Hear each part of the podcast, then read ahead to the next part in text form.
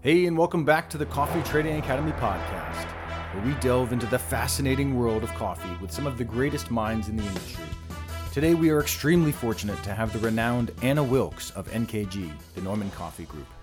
Ana has over two decades of experience as a coffee market researcher, with much of that experience at Neumann, one of the top coffee trading firms in the world. She is currently the head of research at the NKG Statistical Unit, but she also has the unique experience of having worked as a coffee trader for nearly a decade.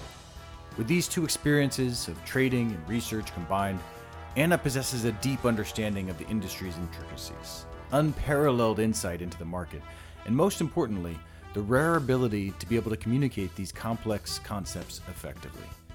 Join us as we explore today's essential topics, from the pervasive issue of coffee farmer poverty to the Robusta market's rally to historical highs. We discuss the pervasive inversion and certified stocks crisis in Arabica, her expectations for the future in that market, and we conclude with the human qualities of what it takes to succeed in the world of coffee trading and research. Ladies and gentlemen, without further ado, Ana Wilks. Before we get started, I don't want to mischaracterize this here, but I think we have a friend in common, which is is Neil. Did you did you used to work with Neil at one point, or did, did you? Yeah, Neil was my first boss ever. Ah, so, okay. Yeah. I thought so. Okay, I wanted to make sure I didn't want to, to mischaracterize that, but um, yeah, that's yeah. awesome. He he was a, had been a mentor to me as well, and a and a good friend, uh, great guy. So that's he. he I know he, he speaks very highly of you. Oh, that's very nice, and of you. So uh, thanks.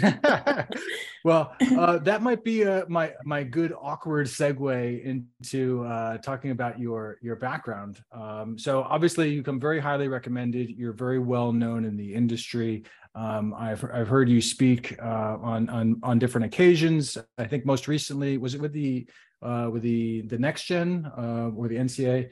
Um, the SCTA, yeah. SCTA. Yeah. The Swiss, uh, yeah, Coffee Association. Yes, exactly.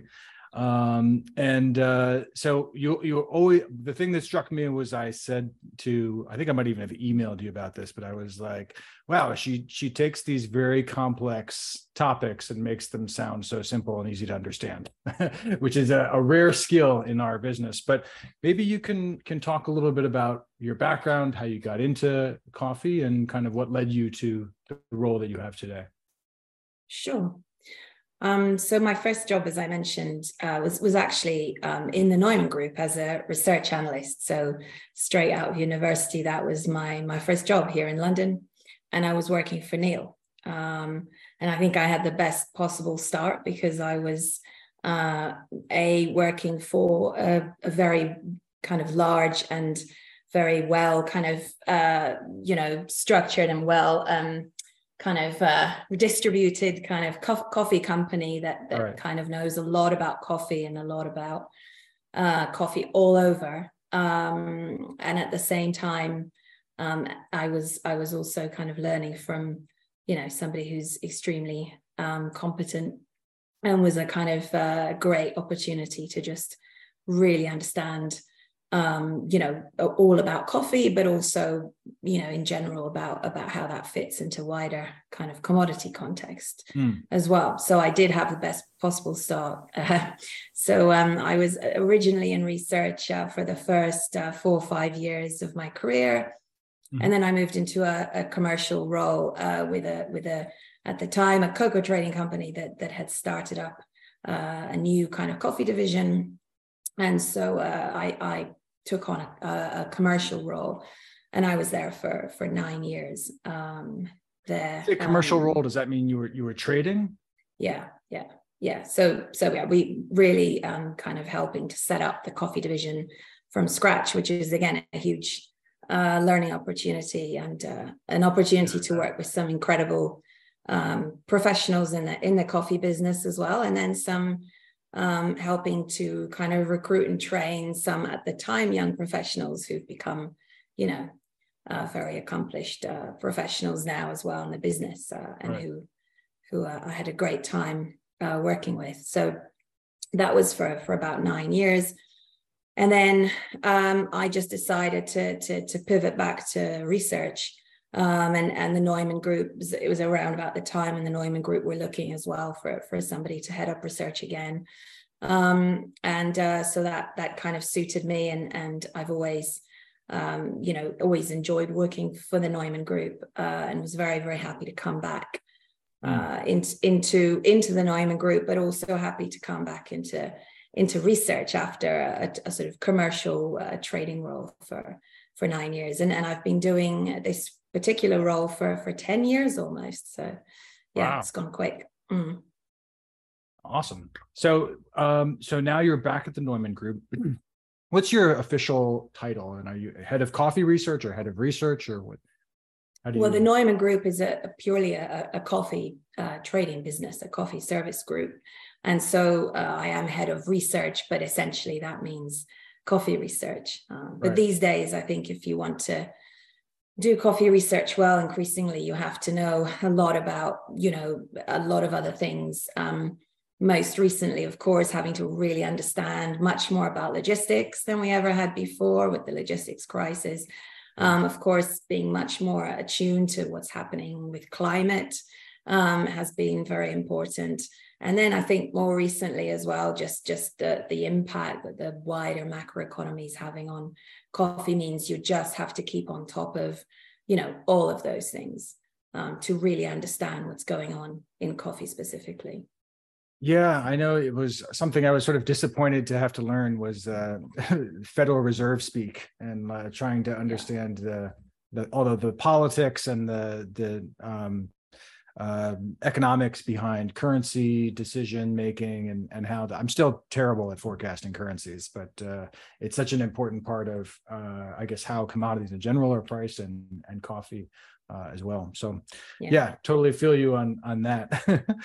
um, so you did 10 years um, in research most recently, and then nine yeah. years um, in more of an active trading role. Um, yeah. and then you had uh, uh, an earlier research role before that as well. Yeah. Um, did you know you wanted to get into commodities from university? Uh, did you have like, hey, I studied economics and like this is something exciting, or did you kind of fall into it in some way?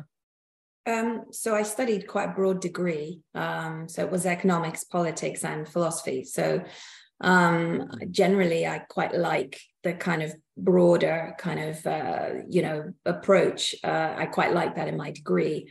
And then I was looking for um, a job. I moved around quite a lot when I was younger. And after university, I came here to the UK for university. And after that, I just wanted to stay put for a bit and stay in the UK. Mm. I had lots of friends moving to London. So I decided to start looking around for a job. And, and I think um, the fact that I'm, I'm actually Brazilian, uh, so oh. I speak Portuguese. Um, and uh, so that was a kind of ob- obvious uh, fit but also i just liked the idea and, and at the time you know they were recruiting the neumann group was recruiting for a, a an assistant um, at the time and, and i think i what appealed to me was was partly the connection to to brazil and partly it was the also the quite broad nature of everything that you have to kind of factor in with with coffee in terms of the huge uh, diversity of supply, although obviously it's not as diverse as it used to be.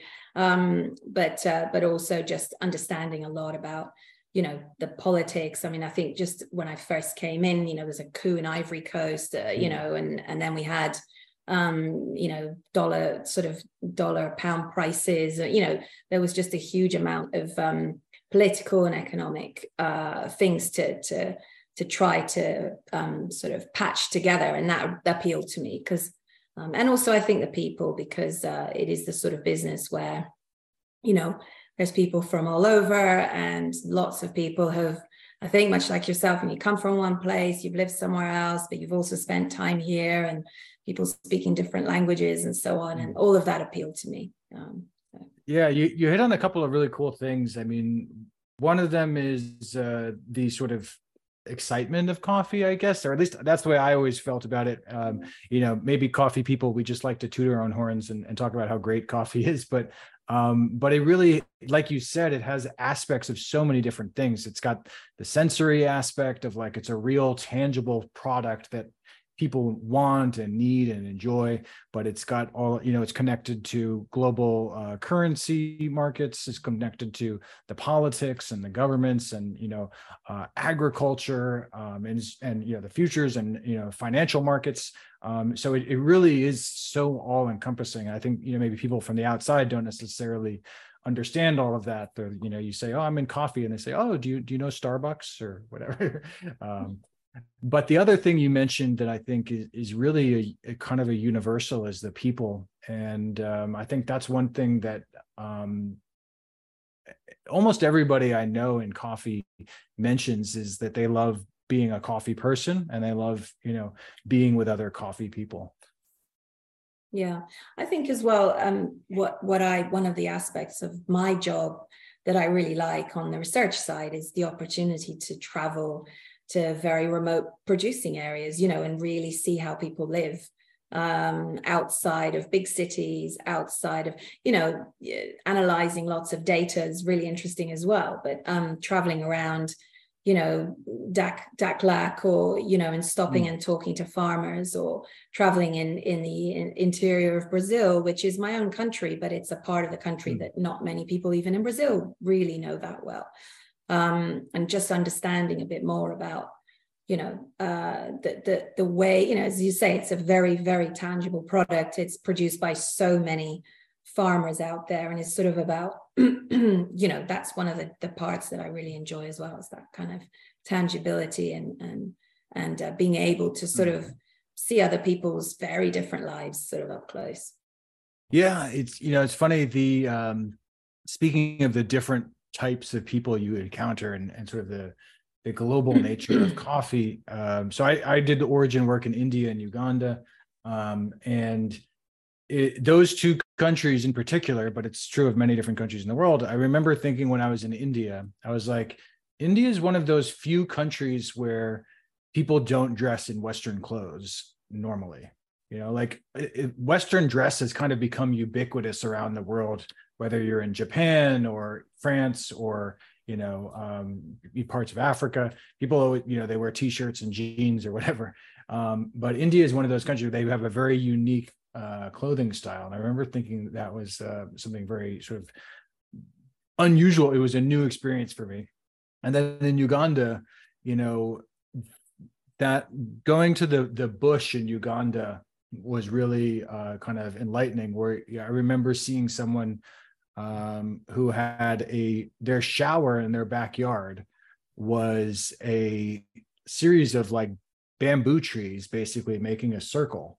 And they had this the shower thing in there. And i was like wow there's there's so few places in the world left it seems that feel like this um different from you know where i grew up in new york you know?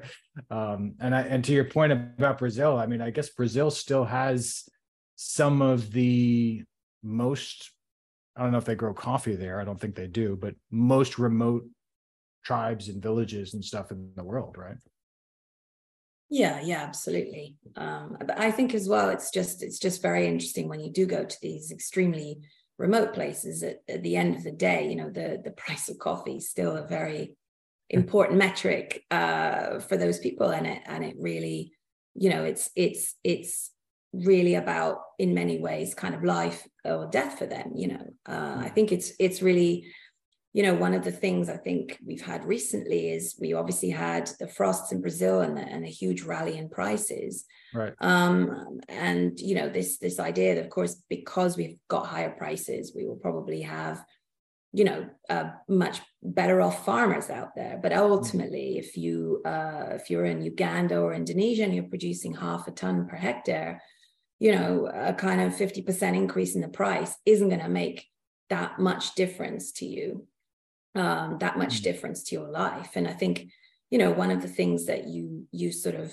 you know, is is I think has got really worse since I've started in my 25 year career in coffee is that uh, you know we still have a huge number of the world's coffee farmers sort of below the poverty line. Mm. Uh, I think there was a study not that long ago that that said that something like 40 something percent of of the world's coffee farmers were still um, had a, a, an income below the poverty line, um, yeah. which I think that's actually got worse uh, since since the, the, the the late 90s.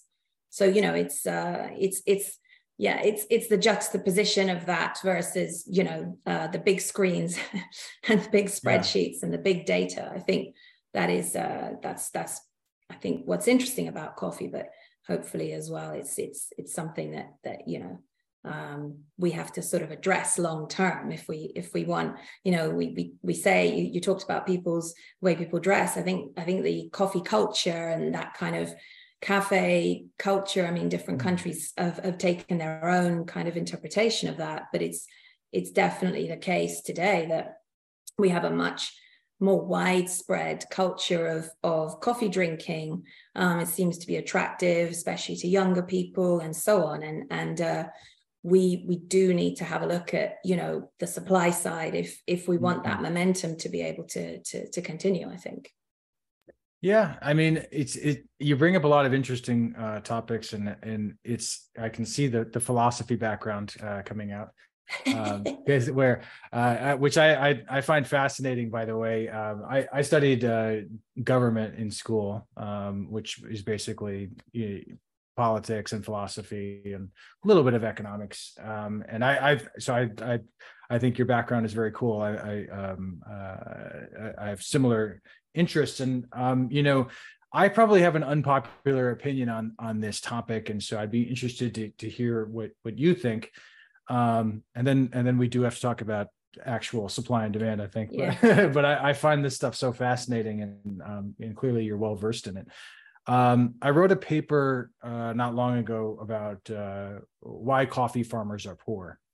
And um, my conclusion is basically that y- you have a juxtaposition, or, or maybe an intersection is a better word, of uh, the necessary climate to grow coffee and uh, tropical underdevelopment, uh, where basically, if you look in a, a band of uh, around the world of the tropics, um, you basically have a high concentration of poverty and I think what what it, the the problem is that um, if you are live in a country countries that uh, exist in the tropics face steep hurdles to industrialization and uh, economic development.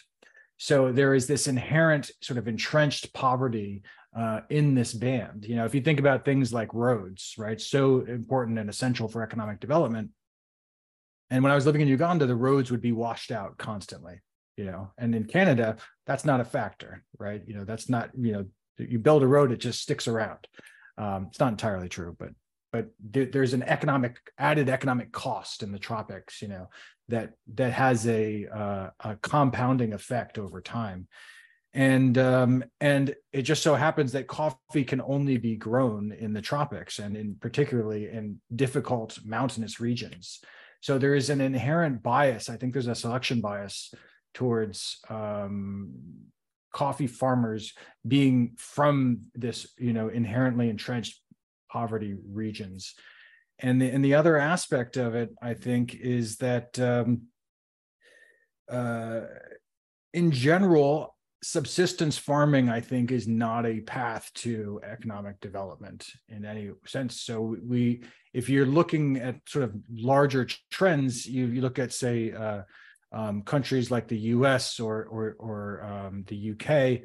Um, and I suspect Brazil as well. Um, as their economic development increases, the percentage of the population that are rural farmers de- declines, right?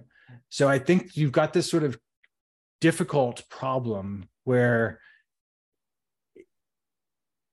the the way to economic development in these countries is not for the each farmer to make a little bit more money but probably to move from a society that is subsistence farming to industrial. Um, but that's that's kind of my yeah. I mean, uh, if you look at the example of Vietnam, uh, they've made it work. Um, you know, on average, a Vietnamese farmer has just over a hectare, but they're producing on average two and a half to three tons per hectare. I mean, some are producing much more, but on average, uh, two and a half to, to three tons per hectare which is six times what a farmer on average, say in Indonesia, is producing. Mm. And Vietnam is an example somewhere where you have essentially smallholders um, who are high yield, high input, high yield kind of models. So let's say in your um, kind of terminology, a more industrialized approach. It's not industrialized, but it's a it's a more intense uh, approach to farming. Um, yet it's at the smallholder scale, um, and I think they're an example of um, you know there's very particular characteristics of Vietnam that that make that the case. You know, um, but I think it's an example of one that that works that could be copied uh, to some degree in other countries. Um, and then I think if you, even if you look at Brazil, I think today, um, you know, agribusiness in Brazil is one of the biggest uh, earners. You know, agribusiness has done incredibly well through a tough economic period in Brazil. Um, you know, coffee is a part of that, and it's and you know people are exciting and entrepreneurial, and there's young people involved. So even in you know bigger producers, um, there's a kind of buzz about about producing coffee that um, you know, that that that could be emulated elsewhere, and in a way needs to be emulated elsewhere. Uh, whether yeah. whether at big scale like like you have in Brazil, though of course we also have lots of smaller farmers in Brazil, or or at the smallholder level. You know, obviously Vietnam is is the best example.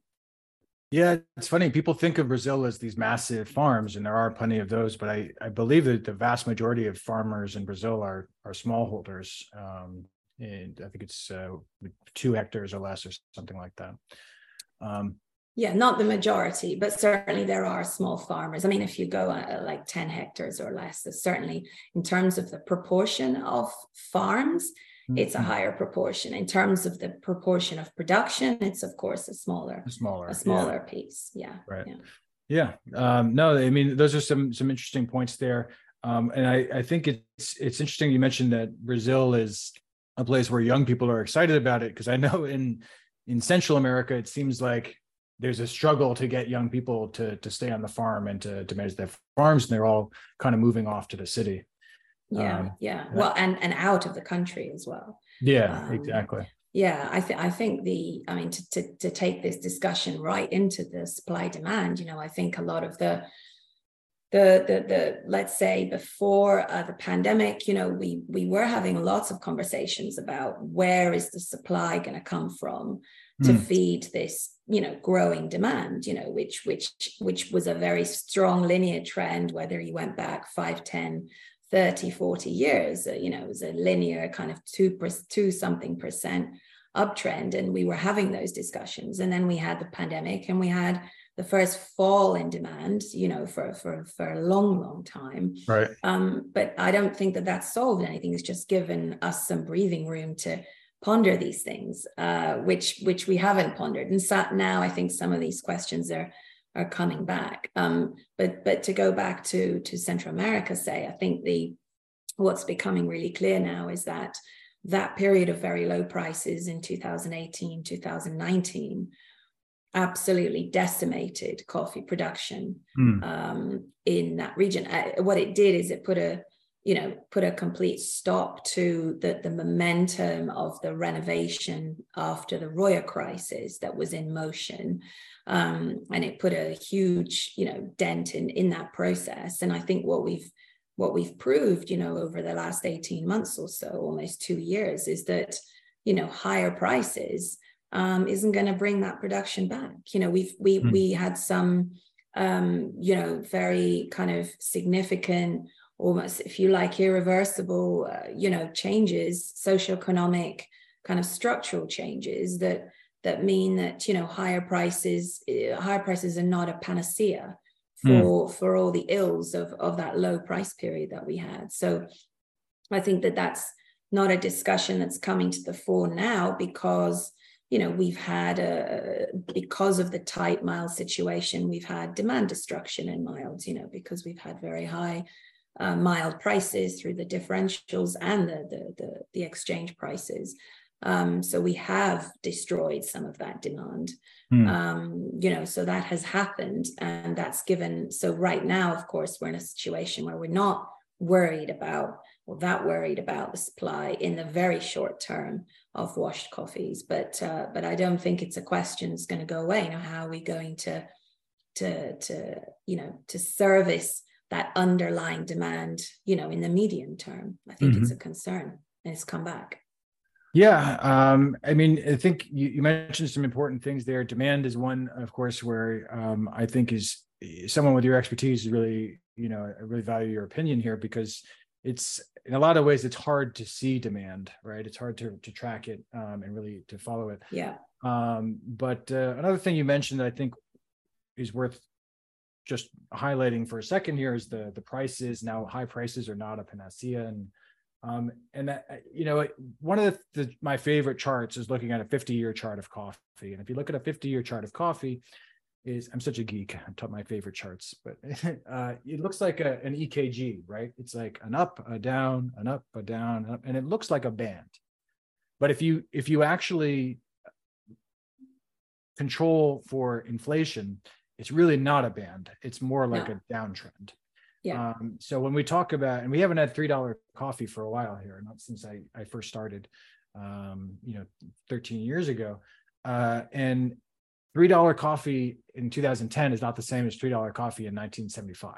Absolutely not. Yeah. So um, we, in a in a in a way, it's really been just ever diminishing prices, I guess, for coffee yeah and and going back to that point when i first started in coffee 1998 so 99 we had prices you know 2002 was the low where we had uh, new york at 42 cents mm. um, but we did spend a long time at a dollar at that stage um, you know but a dollar in in 2002 and a dollar in 2018 mm. um, quite quite different you know to, back to your point in terms of how much of production that could cover um, of the production costs, sorry, that that could cover, um, and how much the the the farmer could actually buy uh, mm. with with that money. Because I think one of the the problems. Um, so when we had those low prices, we also had currency devaluations in Brazil and in Colombia, mm. um, which to some extent, you know, protected them from the the real the the, the very lows, let's say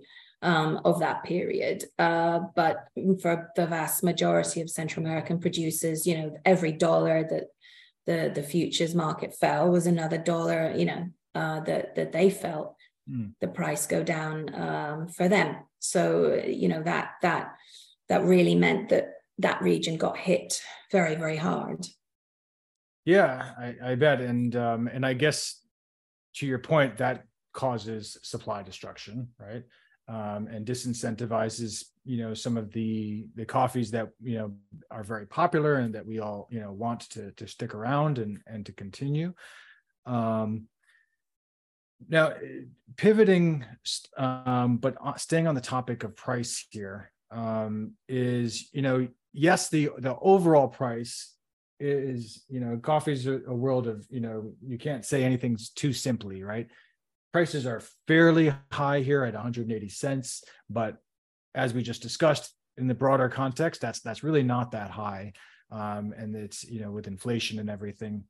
But one thing that to me in my coffee lifetime is unprecedented is the inversion um, in in the intensity and in the duration of the the inversion. Um, you know, in Robusta, that's a whole different story. You get, you know, inversions for different things there. Um, but in Arabica, we've had an inversion for just a very long time. And even, you know, in 2010, I think even in in the um, in in some of the when the cert stocks went back, uh, this must have been right around the time that you first started. I guess when cert stocks went down below, you know, a thousand bags yeah. or whatever um, the inversion didn't last this long, did it? What do you, what do you see as the the dynamics that's that's contributing to such an intense and such a prolonged inversion? And and do you see that resolving? Well, I think at that time it, it was almost more of a technical issue. I think we saw a rebuild in the certified inventory relatively quickly, but here what we have. Essentially this is a washed arabica contract right? The deliverable base of this contract is washed arabicas. Mm. and we have had an extremely tight situation in washed arabicas um, you know for the last definitely for well we were already we, we had a problem before we had a huge washed arabica problem before the pandemic. And as i said we we got a little bit of breathing room. Um, but but not sufficient because uh, because washed Arabica production hasn't recovered, um, and we're still in that process of of destroying enough demand to leave some sort of surplus for for for grading. Um, you know, we we've obviously seen a big decline in the wash differentials, but mm-hmm. I think I, I think you have to go back to 2012 um, to see like the last time that Colombia was at 30 over, you know, in the in the past. So in terms of yes, we've come down a lot, a long way from where we were, but but we're still relatively high. And of course, even Honduras, well, you know, still in plus differentials and, and sure. well above tenderable parity. So the only um, kind of uh, immediate relief that we can see on the horizon is the new Brazil crop and, and the semi-washed uh, portion of that crop that can come to replenish stocks. But we have to wait. That crop is, you know, just starts to be harvested. Mm-hmm. We have to wait until that becomes um, available to be to be shipped and and shipped and arrived and graded and so on and and so we're really looking you know quite a few months further out before we see a replenishment of that stock um, and so in the meantime i think it's very difficult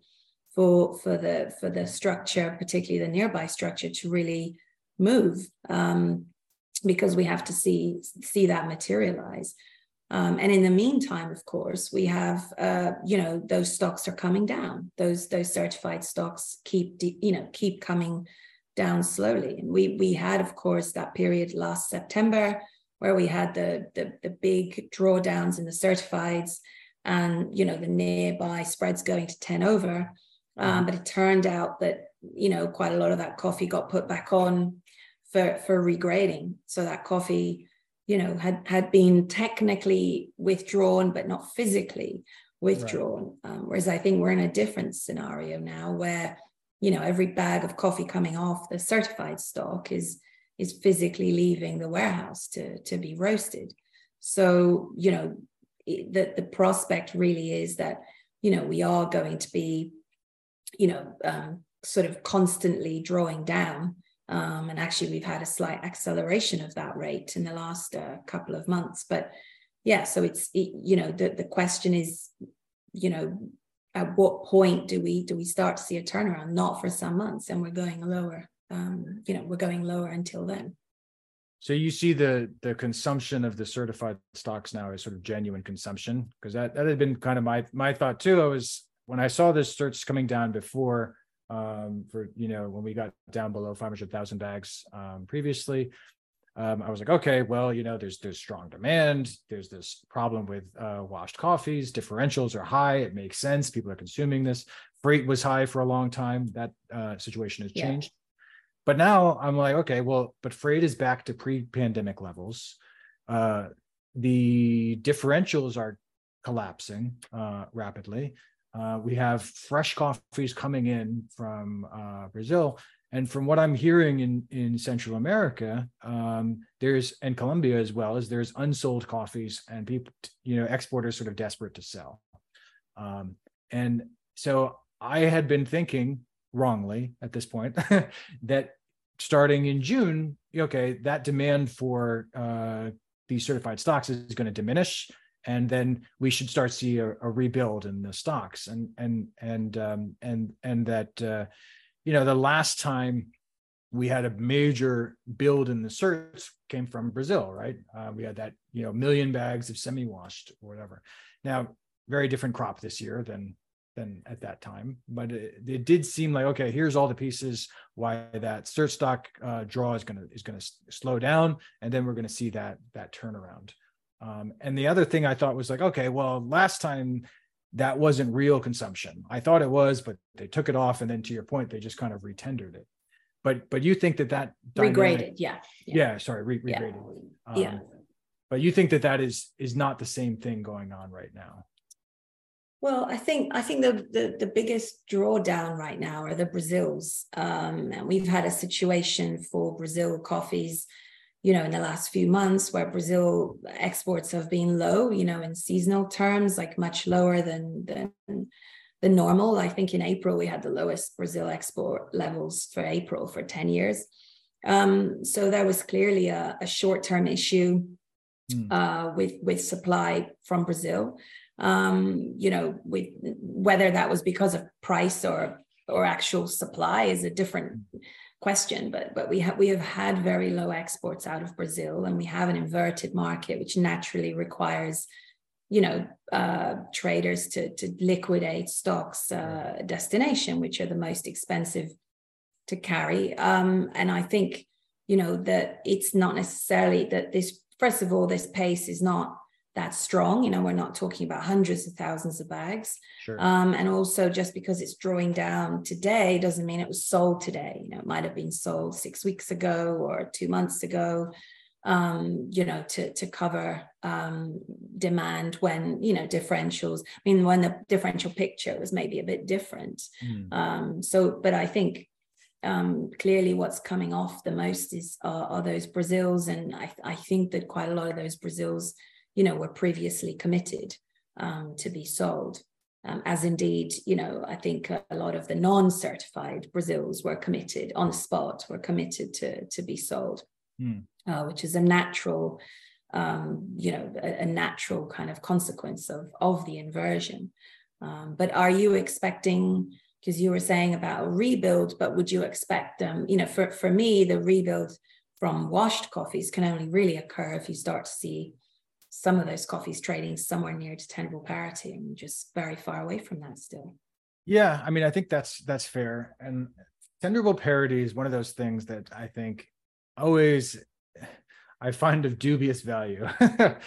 I, you know, I, I, when I was trading in India, I remember there was a point when coffees were Indian robustas were tenderable, and we um, and I, you know, I think that was a, a thought that people were talking about at that time in the country was, hey, we should we should ship to the board, you know. Um, and I remember different, you know, different people talking about that and um, and and doing the math for it and all that. And so, you know, I, I've always been, you know, tracking, you know, what is the cost of, of tenderable parity and you know how does it make sense but it seems like the certified stocks uh, rise and fall almost irrespective of of what tenderable parity is to some point. And i think one of the reasons why that i've been told is um, financing.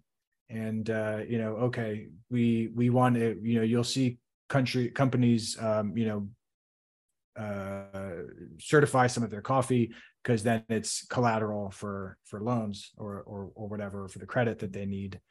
Um, and then to your to your point earlier we see coffees come off and then getting recertified or re-graded uh, or whatever. Um, so I feel like it's I, I don't know is when when we see big bills in certified stocks is it because a lot of coffees being shipped to the board or is it is it more a matter of just they want that certified coffee on the books and is there I an think it's more the former I, yeah. I, think it's more the former. I mean, when we had the build in the uh, Brazils uh, back in December 2020, January 2021, um, you know, that there was a window where you could buy um, the, the, the relevant, you know, certifiable Brazil qualities um, at or very close to tenderable parity. Mm. Equally, you know, we've seen um, some Vietnamese gradings in May, you know, and that seems crazy when Vietnam's trading at, you know, 200 over. FOB. But, you know, six months ago, there were windows where you could have bought coffee at tenderable parity because we had discounted differentials, uh, triple digit discounts, and we had very cheap freights. So mm. there have, you know, that there are, there have been windows uh, that have allowed people to, to do that trade to lock that trade in, let's say. Um, and so there have to be windows for you know to, to make that viable again for for the arabica certifieds mm. um, and i it's very hard even though differentials for wash coffees have come down it's hard to see uh, you know where that's going to come from from a value perspective uh, if not from brazil down the line well i think brazil is the main one i mean we're already seeing at least in the last differentials I looked at, uh, you know, most of their coffees are at a discount, and even I think some of the semi-washed going the yeah. forward ones were were at a discount. Um, yeah. So I mean, that's close, right? We're, and um, so that's that's one factor, and then with the centrals, uh, you know, I'm not exactly sure how it will work, um, but what I've been told is by exporters is that they think coffee is going to be shipped to the board. Um, that they, there is excess stock that they want to get rid of, and that that's what they're thinking is going to going to happen. Um, now that I'm assuming that time frame is closer to the next crop. Um, now I don't, you know, I this is I need to actually I'm a numbers guy, so I need to actually do the math on this and not just talk about feelings here. Uh, but my suspicion, my thesis is that as we get closer to the next crop, that coffee is going to become past crop very soon and uh, and that's going to uh, your, your differentials are going to take a big haircut um, if you don't have that sold um, before the new crop comes in. So at that point, would it would it could it make sense to to get those coffees out and ship them and, and sell them to um, on at that point? Yeah, sure, but I, I think I think we're not you know, even though we're we're in this season, I don't think that we have full clarity about the actual absolute volume that's there in Central America to be sold. Um, and I also don't think we have really we can see um, you know, there's we can see the lie of the land on the demand side mm. either. Um, you know, you mentioned this earlier.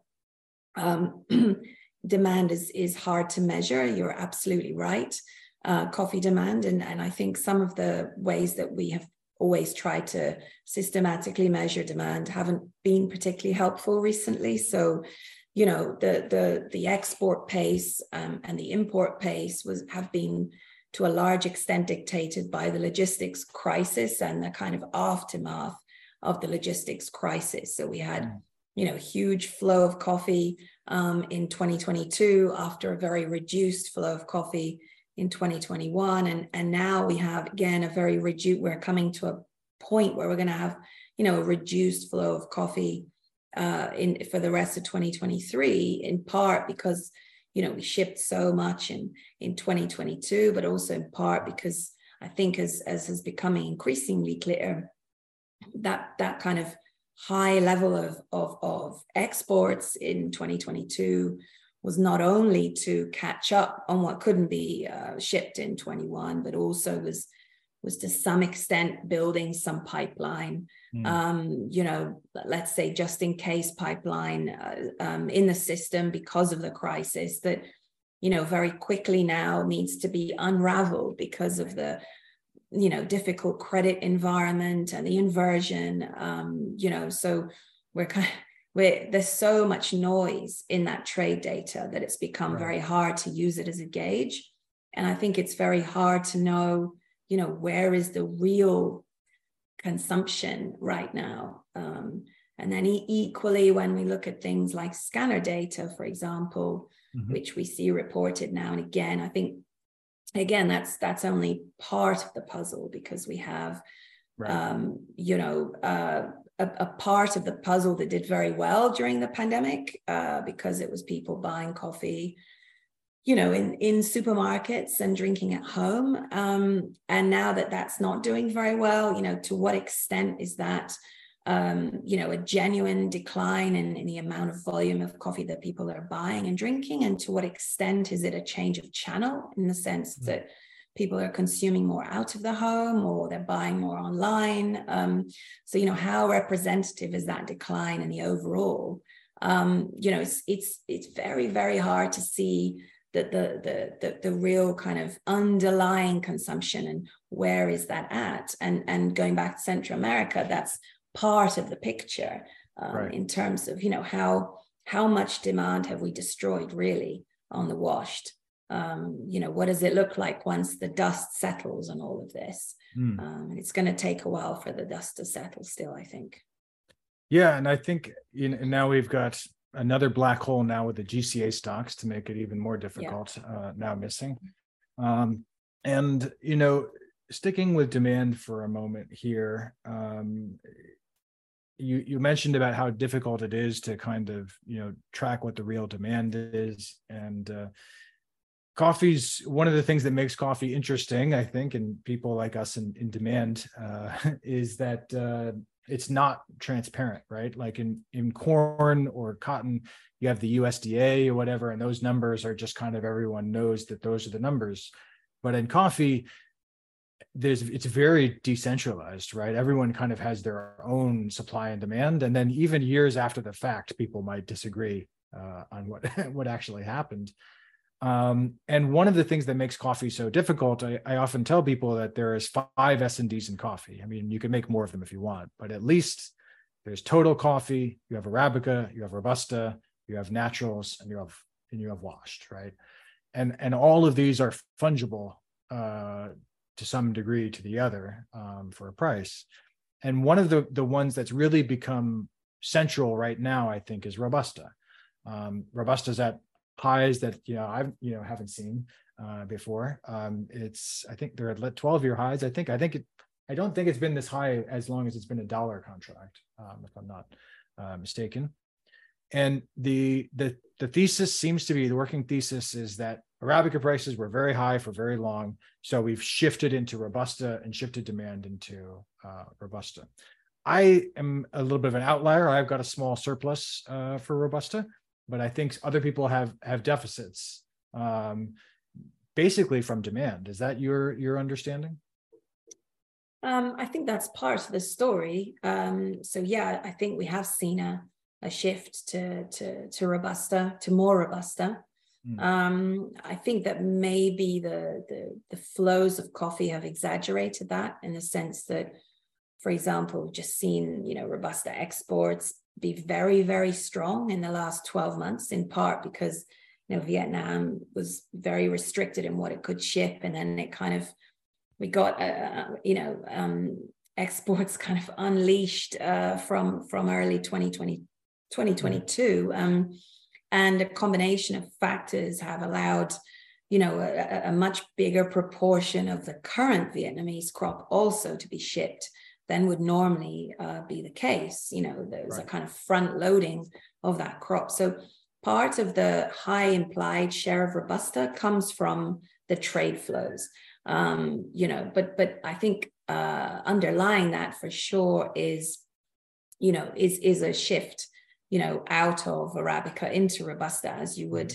Uh, expect from from the the arbitrage, the behavior of of the arbitrage, and I think the the issue is that um, you know we don't have uh, a higher supply of robusta um, to absorb that in the sense that we do think this Vietnamese crop is a little bit smaller than the previous one. So if anything, we've had a decline. Um, we had a much better, uh, you know, Conilon crop in Brazil last year, and we've got a very, still a pretty good one this year. Mm-hmm. But we also have, you know, because of the local arbitrage, a very high usage locally.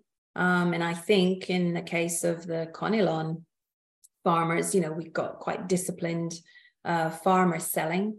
Mm-hmm. Um, because in if you look in in reais per bag, you know, uh, farmers were getting much more sort of a year ago, 18 months ago, um, than than than they were, you know, a few months ago. So so we just haven't seen uh, Conilon exports really coming out in any volume. Mm-hmm. I think we will see them, um, you know, accelerate, but we just haven't.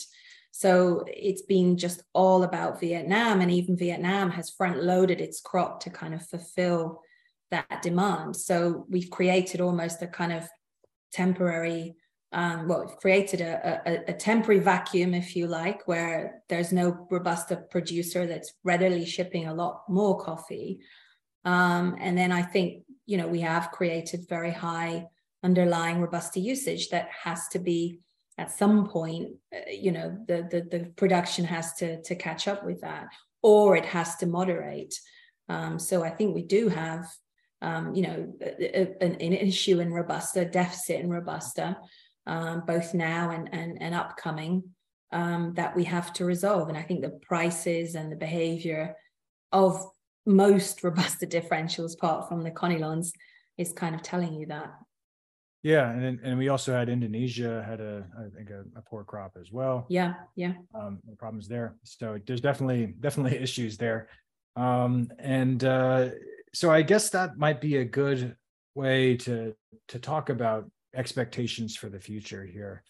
And if we have time, we're, we're running up on your time here, so I don't want to take up yeah. too much. But if we have time, I'd love to hear your thoughts on um, successful uh, qualities of a successful uh, analyst and, and, researcher and trader. Um, but the other thing I wanted to to touch on here uh, first is uh, I'd like to my crystal ball here, my coffee market crystal ball. So if you have your your crystal ball and you're comfortable uh, saying this, what do you think is going to happen uh, over the next six months with Robusta and with Arabica? Um, is uh, you know one of the, the the things I always my mantras has been coffee's forward looking. It's not no one cares what's happening now; they care what's going to happen in, in six months that isn't always true. I think right now we seem to be really trading the present, but uh, but I could be could be wrong on that. What's your view? How do you see the next six months in terms of prices and dynamics that are going to contribute to that? Um, well, I think on the the supply side, um, I, I think it you know we have created a you know a tight situation in, in robustas um, which i think we're going to see continuing um, by virtue of you know what we were talking about just now mm-hmm. um, i think it's hard really to resolve that uh, quickly right um, it's also a worry that we we seem to be you know high probability of an el nino coming um, and that typically tends to impact uh, big robusta producers, Vietnam, Indonesia. So that's also a concern because we need, you know, we need, need production to to to see, uh, you know, an upward trajectory.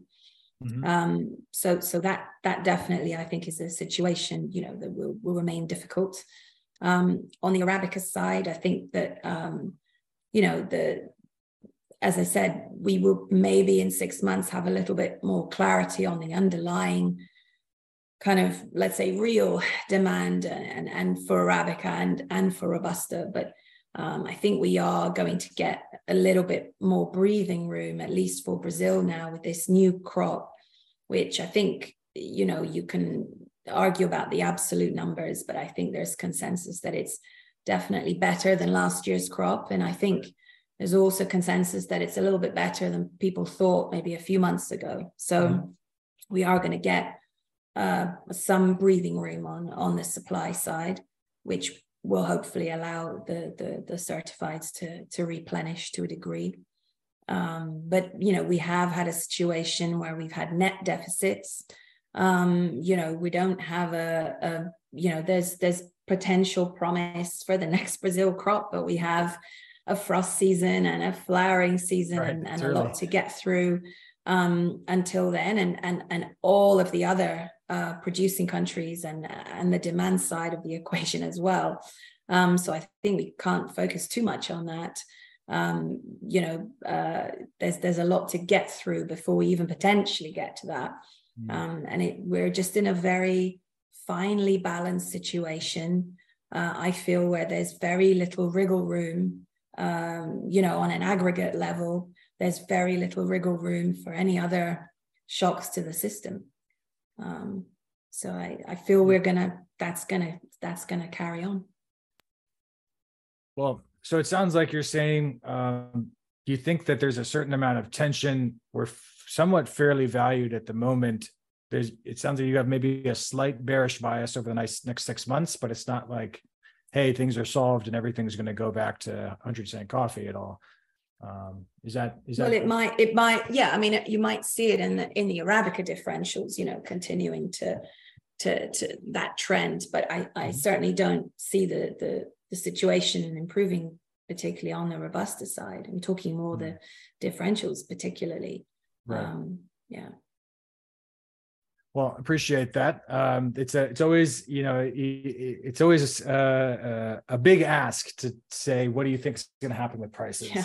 Uh, uh, no one's happy with your answer, regardless of which side of the market you're on. Um, but if you have time for one last question, um, I did want to ask you what you think. You know, you've been in the, in this business for 25 years. You've taught uh, you've been taught by great mentors. You've taught uh, people who you said have gone gone on to become successes uh, as well. Well, I didn't teach them. I worked with them, but yeah, you worked with them. Yes, uh, very good. Good point. Um, and uh, you've also have a very unique experience as well of being on both sides of you know active in the trading and active in the research. So i guess we can split it into two parts here but what do you think makes for a successful uh, researcher? And you know what are the, the human characteristics that you the traits that you've seen? Um, and then we can say something similar on the on the trading side. So i think the first thing is curiosity. Uh, curiosity is really important um, because mm. it's you know it's um it's easy to think oh it's it's april again you know this is what happens in coffee in april and this is but actually you know my experience is every year is different um, every year you know we're looking at some different metrics you know when we've there are certain things we looked at which were really relevant last year which which are no longer relevant and uh, you know as you mentioned before it's difficult to get um, sometimes you know i think that is a big problem in coffee that we don't have a consensus on the historical balance sheet. I don't think that's a good thing. Um, i think i think there needs to be more consensus. We don't unfortunately have um, you know a, a, a, usda grains type of um, situation where you know where you can point to a data series and you can say well i don't agree with all of it but i broadly agree with with the kind of uh, historical picture. I think that is not i think that is a disadvantage for everybody because you might be right you might have a perfect balance sheet but it makes absolutely no difference if nobody else has one you know um, and if nobody else knows what what the real what the real historical kind of underlying balance sheet looks like right. um, so so i think um, curiosity for sure um, and you know just a, a desire to keep learning and keep looking for um, new data. Uh, coffee is one of those things where you know suddenly you do see some data on something that you never saw before.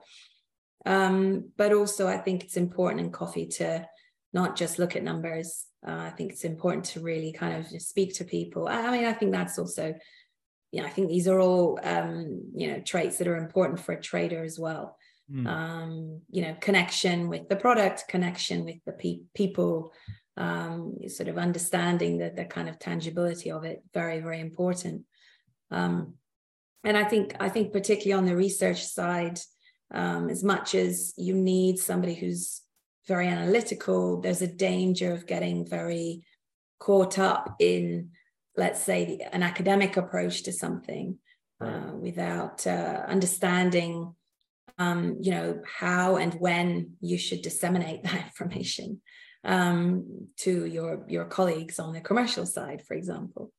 Um, so I think that that's another important if to, to be a good analyst in in in a you know in a commodity environment you you have to know you know you have to to take that step away from you have to be academic when you're looking at it but then you have to be you know sometimes very uh, quick and and uh, nimble about how you how you you know show that information present it and when right. you present it you know well thank you for that Ana um, i think those are were great answers and you know i i think that it also sort of speaks to a humility um, that um, you know if you're going to be curious and and nimble um, you have to really kind of say okay I, i'm not necessarily uh, I don't necessarily know all the answers right now. Absolutely not. I mean, I think that's that's one of the big big um, advantages that anybody who has had that humility is has understood certain things that have gone on, you know, during the pandemic, during the logistics crisis, in a much